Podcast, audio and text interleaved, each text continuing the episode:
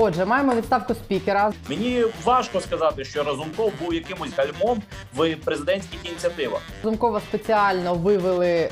Ми насправді маємо дуже спокійне тихе розлучення, без жодних якихось емоційних серйозних свар. Він взагалі має шанси зайняти якесь місце у в українській політиці. Він пішов симпатично. На таких історіях реально е, їм протриматись ще два роки до наступних виборів і перебратися Зеленському на другий термін. Такі історії, як Укрексімбан, це взагалі для Зеленського шанс. Труханову сьогодні обирають запобіжний захід в антикорупційному суді. Ну ви знаєте, е, Труханову вже обирали е, одного разу заходи.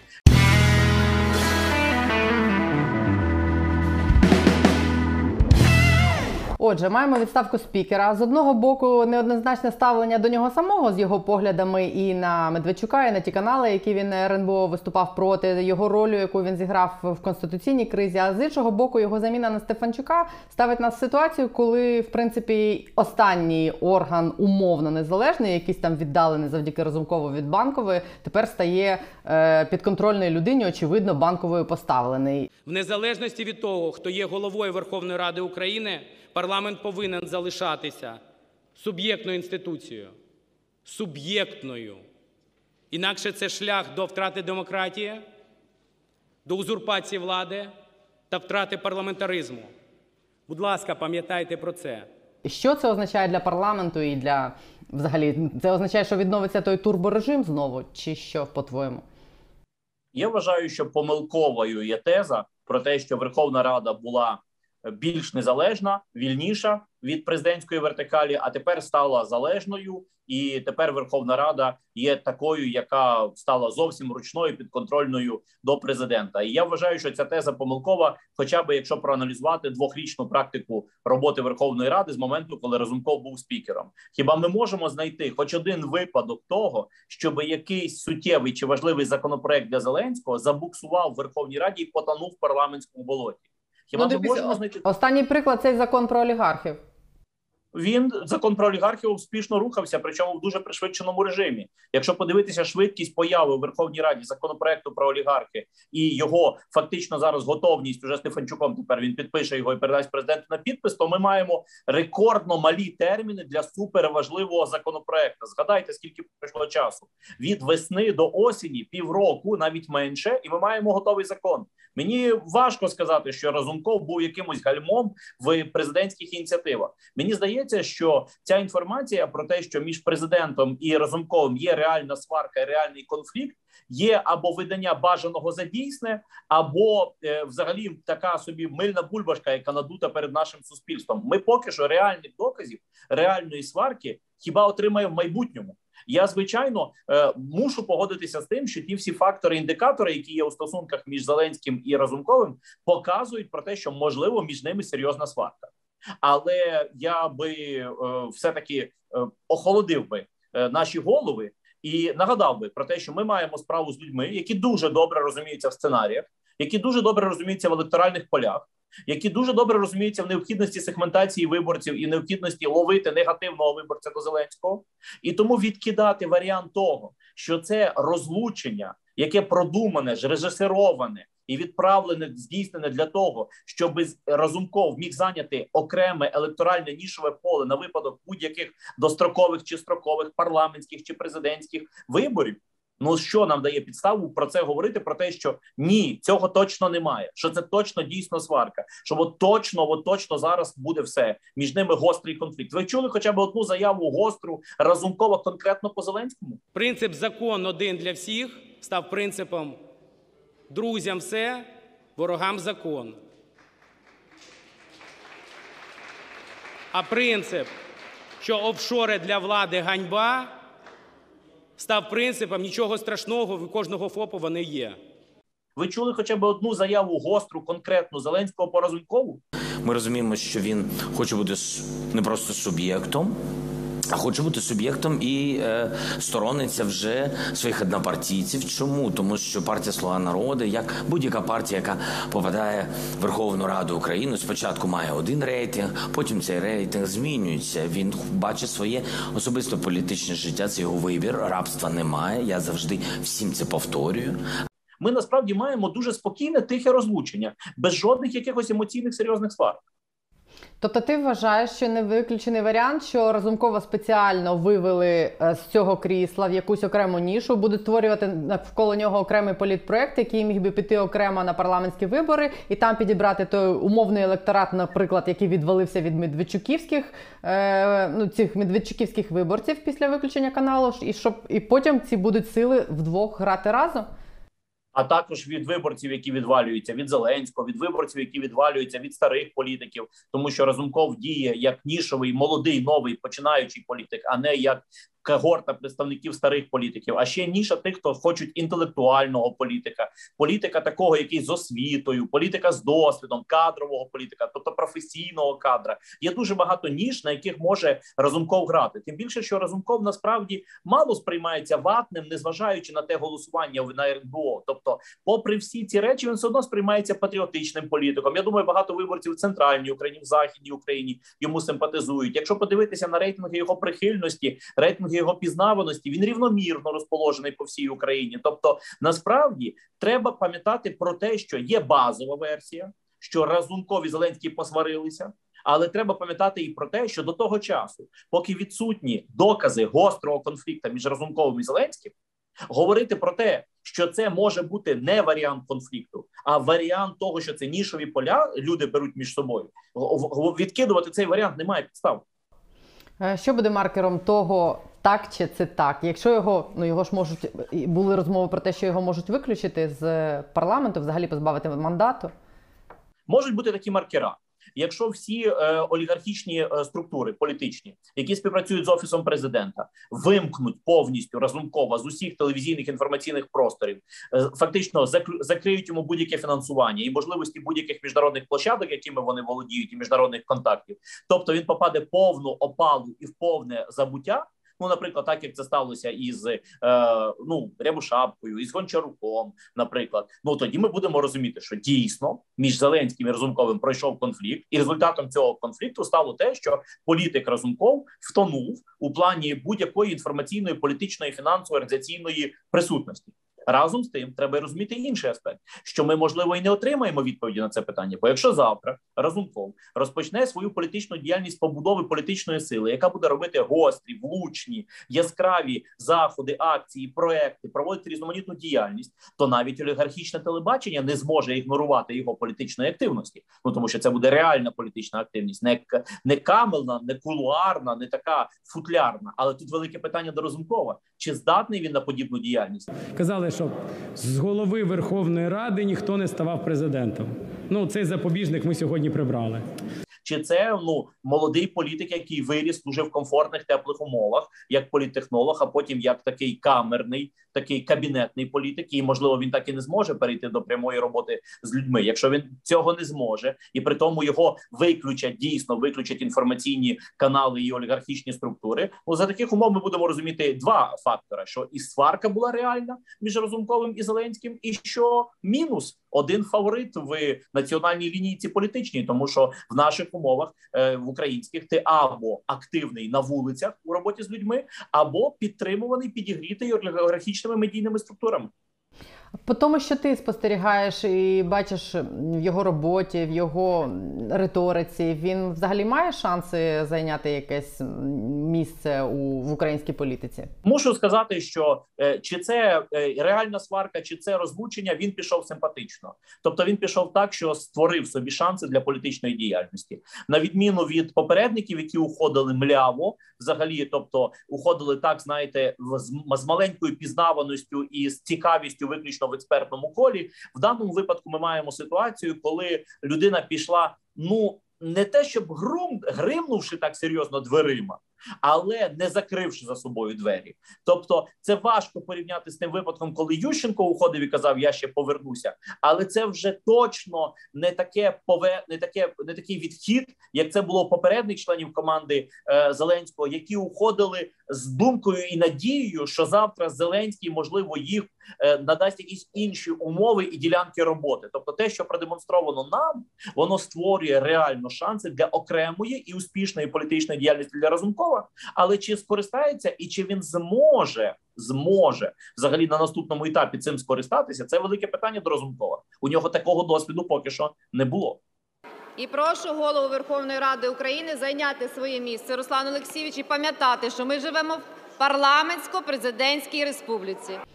А що це означає взагалі для українського парламенту? Те, що його зараз очолив Стефанчук? Ну я думаю, ви праві у тому плані, що якщо це реальна сварка, і це реально е, пов'язано із тим, що би зробити Верховну Раду більш такою пришвидшеною у всьому у виконанні всіх воль і всіх побажань Зеленського і його команди з Єрмаком, Вельми шановні колеги, щиро вдячний вам за таку високу довіру. Я постараюся зробити все, щоб виправдати її. То це означає, що Верховна Рада е, повернеться десь приблизно до тих часів, коли було в такий розпід Богдана, коли могли набагато швидше продукувати певні законотворчі ініціативи президента. Але разом з тим мені здається, все ж таки треба е, пам'ятати про одну різницю, яка сталася між цією Верховною Радою, яка вже зараз після Розумкова, і тією Верховною Радою, яка була в ті часи Богдана. Зокрема, всі голосування засвідчили, що без довіри і без за майбутнє у слуги народу відсутня достатня кількість голосів для швидкого будь-якого турборежима чи якогось турбопринтера.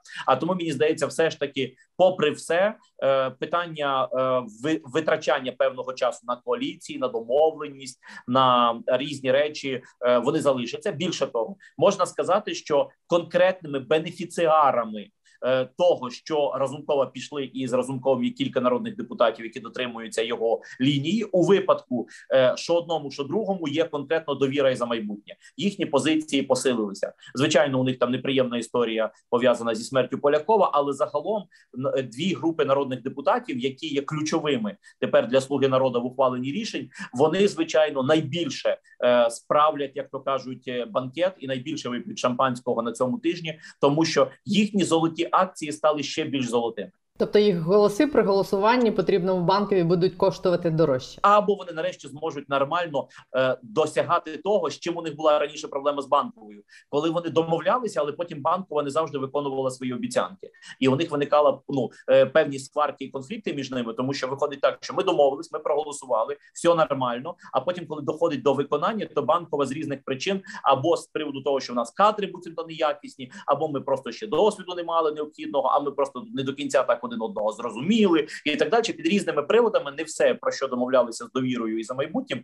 не все потім виконувалося. І з цим довіра майбутнє, я думаю, тепер покінчить. А Дивись, сьогодні за не сьогодні за відставку Разумкова дали голоси зі слуг з їх 244 голоси дали 222. Це за призначення вірніше Стефанчука. Це означає, що їм своїх голосів не вистачає навіть за таке голосування. Є зараз, я не знаю, чи чув ти, є припущення, що якщо Разумков там якимось чином е, уведе з собою певну кількість депутатів, то це загрожує тим, що монобільшості як такої більше не буде. Ну фактично, ми маємо новий формат. Монобільшості це формат Слуга народу, майже 220-225 депутатів, плюс, е, значить, е, довіра, плюс за майбутнє з розумінням того, що ну не можуть вони завжди бути мобілізованими і завжди всі одночасно перебувати в залі Верховної Ради. Є парламентська асамблея Ради Європи, є міжнародні делегації. Є реально е, що хтось хворіє, не обов'язково коронавірусом. Постійно хтось хворіє. От є питання того, що хтось ну не доїхав. Хтось вийшов, у когось важлива зустріч, ну і так далі. Не може бути постійна 100% присутність народних депутатів цієї от і, е, кількості, яка необхідна для більшості у залі. Тому і, і завжди вважається, що якщо в коаліції більшість становить там 226-246, то це дуже хитка коаліція, тому що фізично присутність може бути тільки в певний момент. Для цього в усьому світі насправді роблять парламентську реформу, тобто роблять, що є ключові дні голосування, коли потрібно 50% плюс один, це лише певна кількість годин. А решту кількість годин голосується тими, хто є присутні в залі. Більшість від присутніх. На жаль, наша Верховна Рада поки що не спромоглася на парламентську реформу. Це, до речі, один з недоліків Разумкова, те, що при ньому не проходила активно парламентська реформа, хоча певні позитивні моменти у вигляді інфракрасної кнопки та інших випадків проходили. Тут плюс-мінус можна сказати, але тим не менше, можливо, Верховна Рада піде тепер таки шляхом парламентської реформи для того, щоб оці от віртуальні понад 226 голосів слуги народу перетворювати у реальні. Якщо ж ні, то довіра і за майбутнє завжди допоможуть президентській партії. Чи бачиш ти зараз якісь передумови чи підстави для дострокових парламентських виборів? Навпаки, зняття Разумкова кінцево зняло будь-які розмови про дострокові вибори до Верховної Ради у найближчий час за таких умов, коли усі законопроекти президент отримав, коли контрольований спікер є, коли є дві дружні фракції мажоритарників, які, хоч і на своїх умовах, але готові допомагати президентській фракції. Навпаки, у президента, як то кажуть, прекрасна ситуація з Верховною Радою. Жодних думок і підстав е, іти на дострокові вибори до Верховної Ради. Тим більше в складний зимово-депресивний період, коли е, результати голосування будуть дуже складними. Інша справа, що е, в наступного року, якщо пройдуть так гарно весну. Як пройшли цього року, можуть посилитися розмови про дострокові вибори. Це факт. А я нагадаю, що весною цього року відбувся стрибок рейтингу Зеленського за рахунок того, що Зеленський зробив те, про що суспільство давно говорило, але зробив він. Це зокрема виключив кума Путіна з інформаційного простору і посадив на домашній арешт. Оголосив, що це почат, що це лише початок боротьби з олігархами, і на підтвердження своїх слів ще наїхав на фірташа та подав до Верховної Ради антиолігархічний закон. Ну скільки часу можуть тривати такі політичні обставини і думки серед наших виборців? Ну ну ще пару місяців. Далі прийшла зима, холода, авітаміноз, депресія, сірість на вулицях і так далі. І тут, після цього періоду, знову питання до Зеленського: а тепер ти зможеш ще щось показати вагоме перед українським суспільством, щоби далі тебе підтримували щонайменше так високо. Я вже не говорю про стрибок рейтингу, а просто щоб в тебе зберігались такі високі позиції на третьому році президентства, як у тебе зберігаються станом на зараз. Бо тут сам факт зберегти такі позиції це вже супер досягнення. І тут все залежить від Зеленського. Якщо він щось таке знов українському суспільству запропонує, то тоді і розмова про дострокові вибори до Верховної Ради відновиться, тому що в нього буде можливість переформатувати Верховну Раду під себе, коли він ще сильний, коли він ще пізнаваний і підтримуваний у тому ж випадку, якщо е, це щось зміниться, тобто е, рейтинг обвалиться, і е, власне не буде ніяких таких суперкроків, які дозволяють йому утримати президентські позиції, то й розмова про дострокові вибори до Верховної Ради теж щезне, як і щезла в кінці цього року, тому що ну тому, що тоді Зеленському не буде сенсу, тому що буде зрозуміло, що при будь-якому варіанті дострокових виборів до Верховної Ради він отримає гіршу ситуацію ніж має зараз. Е, як ти думаєш, всі ці історії з Медведчуком, з законом про олігархів, це е, такі політтехнології, вони не дадуть ніяких реальних результатів, чи якісь дадуть? Я думаю, що вони вже дали Зеленському результати, і це для нього мав був урок. Тобто, якщо він цей задумовував як політехнології, якщо він цей задумовував як е, такий, е, ну знаєте, спосіб, який він не буде доводити до кінця, то що якщо це так припускати, то щонайменше зараз стає очевидним, що вони всі зацінили цей результат. Відсутність в інформаційному просторі 112-го зіку, Ньюзвана, Медведчук на домашньому арешті. Е, воно, по перше, простимулювало деякі телеканали більше думати чим вони займаються у своєму телевізійному ефірі. Певні олігархи задумалися, в тому числі завдяки законопроекту про олігархів. Політикум поставився до цього всього серйозніше. Тобто, е, команда Зеленського дуже чітко побачила про те, що це не просто політехнологія, це реальний спосіб формування влади, утримання влади. Це реальна влада. Тобто, я думаю, що е, вони дивляться на наступні свої подальші кроки, що далі робити, уже з розумінням того, що все це дуже серйозно. Але все це лише медійні історії. Да? Ти не віриш в те, що це якісь реально практичні речі, які були задумані з тим, щоб дати ну реальний результат, побороти той самий руський мір, побороти олігархів. Це тільки піар в твоїх очах. Сьогодні ми повідомили про підозру народному депутату Віктору Медведчуку за державну зраду та сприяння діяльності терористичної організації. В моїх очах, коли саджають Медведчука, а решта олігархів в Україні вільно ну себе почувають, сказати, що це реально деолігархізація, навіть коли закон приймають про деолігархізацію, звичайно, що це сказати ну дуже наївно з одного боку. А з іншого боку, в моїх очах розуміння того, що після отриманих бонусів команда Зеленського задумалася про те, що би посадити реально Медведчука з його хати у до тюрми, і причому не тільки Медведчука. Ну я думаю, що це очевидно. Тобто, коли вони побачили ефект, коли вони побачили реальну підтримку нашого суспільства від того, що люди реально таке цінять, люди реально цього хотіли, і будь-які кроки в цю сторону людьми в цю сторону людьми підтримуються і заохочуються рейтингом. Заохочуються рейтингом, тобто люди кажуть: о, да, нам подобається. Ми готові за це голосувати. Ми готові це підтримати. Я думаю, це стимулює офіс президента думати про те, що би робити ще якісь подальші кроки в цьому напрямку. На таких історіях реально е, їм протриматись ще два роки до наступних виборів і перебратися Зеленському на другий термін. Та е, так в, в Україні так, такий великий список олігархів і така велика кількість мішені, що спокійно можна до кінця своєї каденції отримати е, найвищий рейтинг, і спокійно можна в, в рамках цієї роботи, в рамках цієї діяльності спокійно претендувати потім на другий термін. Інше питання, що складається враження у великої кількості виборців, що навколо команди Зеленського виростають свої нові, ну ще не такі великі олігархи, але такі ну потужні гравці. Економічному плані, які також контролюють фінансово-бюджетні потоки, і от е, треба розуміти, що одна справа початок каденції Зеленського, коли він е, робить ну ставку на боротьбу з олігархами, робить перші кроки. Виборці аплодують, але ще не переконані, що сам Зеленський або його оточення займають нішу олігархів. Якщо ж у другій половині Зеленського виникне така ситуація, що олігархів продовжують нищити один за одним.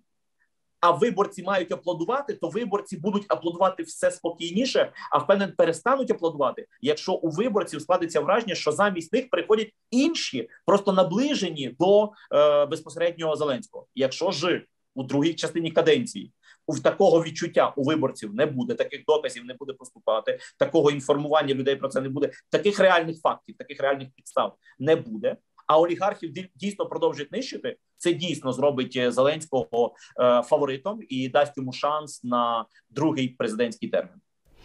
Чи е, не вб'є цей шанс е, так, така історія, як з Укрексімбанком цього тижня, де людина з оточення Зеленського фактично вляпалася в такий медійний скандал, коли напала на журналістів схеми? Я так розумію, за цим стоїть якась брудна історія. Володь, вируби його, пожалуйста, що він ходить тут? Чи не вб'є ці шанси історія з судовою реформою, яку сьогодні Верховний суд намагається скасувати через конституційний суд? Наскільки люди е, це сприймають, наскільки це впливає на його рейтинги? Такі історії, як Укрексімбанк, це взагалі для Зеленського шанс взагалі е, ну проявляти себе, показувати, тому що в умовах, коли він там не може посадити свого політичного опонента Порошенка, але в його команді з'являється якийсь такий директор Укрексімбанка, який себе веде так, що заслуговує на посадку і заслуговує на повне вигнання з команди. То для нього для Зеленського це шанс просто показувати про те, що я своїх в першу чергу нещадно за неповагу до людей і там повним там, взагалі, повною як то декласацією. От е, але чи скористається Зеленський цим шансом? Це питання. У Зеленського був такий шанс татаром свого часу. Тобто він взяв людину. От е, ця людина була особлювала стару систему, і все суспільство, всі, хто розуміється, хоч трошки показали йому про те, що слухай, у тебе є шанс взагалі вигнати цю людину і показати про те, що ні, ти взяв, але ну на жаль, ні, і виганяєш, і так далі. І він не скористався цим. Тобто, у мене тепер питання: чи скористається він це по Укрексіму? Якщо станеться так, що Зеленський не буде користуватися такими шансами, не буде е, фактично спускати всіх собак на свого члена е, своєї колишньої команди, да людину, яка його так підставила і підставляє взагалі авторитет ну держави, то Зеленський звичайно е, буде втрачати свій шанс другий раз стати президентом, тому що в очах громадян буде складатися враження, що він просто став гарантом старої системи. Судова реформа, як ти думаєш, вона взагалі зачіпає, торкає людей? Вони розуміють важливість цього, можуть реагувати на це як на прояв несправедливості в суспільстві Тотальне Е, всі опитування показують, що суспільство слабо розбирається взагалі у питанні судової реформи. З одного боку, люди кажуть про те, що суди треба реформувати, з іншого боку. Кількість людей, які взагалі скористувалися судами за останній час, е, е, залишається низькою. З одного боку, багато людей кажуть, що які ходили до судів, отримали справедливе і чесне рішення, і багато кажуть, що отримали несправедливе, нечесне рішення про себе, про своїх близьких, про знайомих і так далі. І так далі. Одні взагалі е, раді тому, що суди в нас такі, що завжди можна виплутатися, от і відкупитися фактично. Інші навпаки, саме цьому і не раді. У нас в суспільстві немає насправді єдиної визначеної політики, що робити з судами. Єдина позиція, де суспільство сходиться, це суди присяжних, але серед ініціатив президента в найближчий час суди присяжних відсутні. Також ще є такий поінт, точка, де суди де суспільство сходиться. Це те, що на вищому рівні серед вищого судового керівництва панує така вища висока корупція. От ну там ОСК, Вовк там і так далі. От але в найближчий час у суспільства відсутнє якесь розуміння, що президент там крок за кроком випалює е, каліним жалізом оцю от судову корупцію. Можливо, недостача інформаційної кампанії, можливо, непослідовність кроків, а можливо, ризик того, що Зеленський не знищує цю корупцію в ноль, а хоче просто взяти контроль над судовою системою. Можливо, різні фактори, але станом на сьогодні у суспільства немає такого чіткого розуміння, що Зеленський є борцем з нечесною судовою системою, і от у найближчий час, якщо йому все вдасться, то він е, має шанси подолати цю нечесну судову систему. Тобто, коли ми говорили про е, деолігархізацію, то в суспільства більше, більше навіть на рівні звичайних людей, рядових громадян, більше навіть думки про те, що можливо такий Зеленський тільки почав.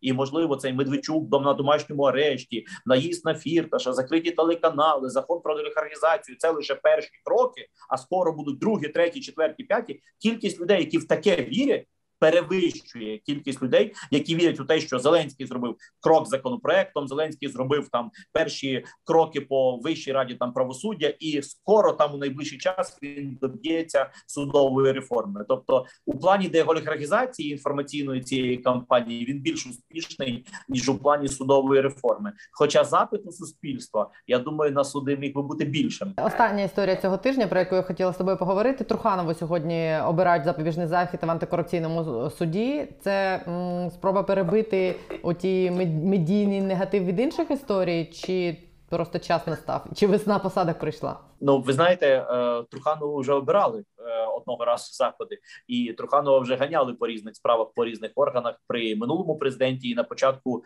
е, каденції цього президента. Це призвело лише до перерозподілення схем, доль смотрящих, і власне ну треба нагадати також, що кампанії, які близькі до Труханова, взагалі беруть участь у проектах великого будівництва.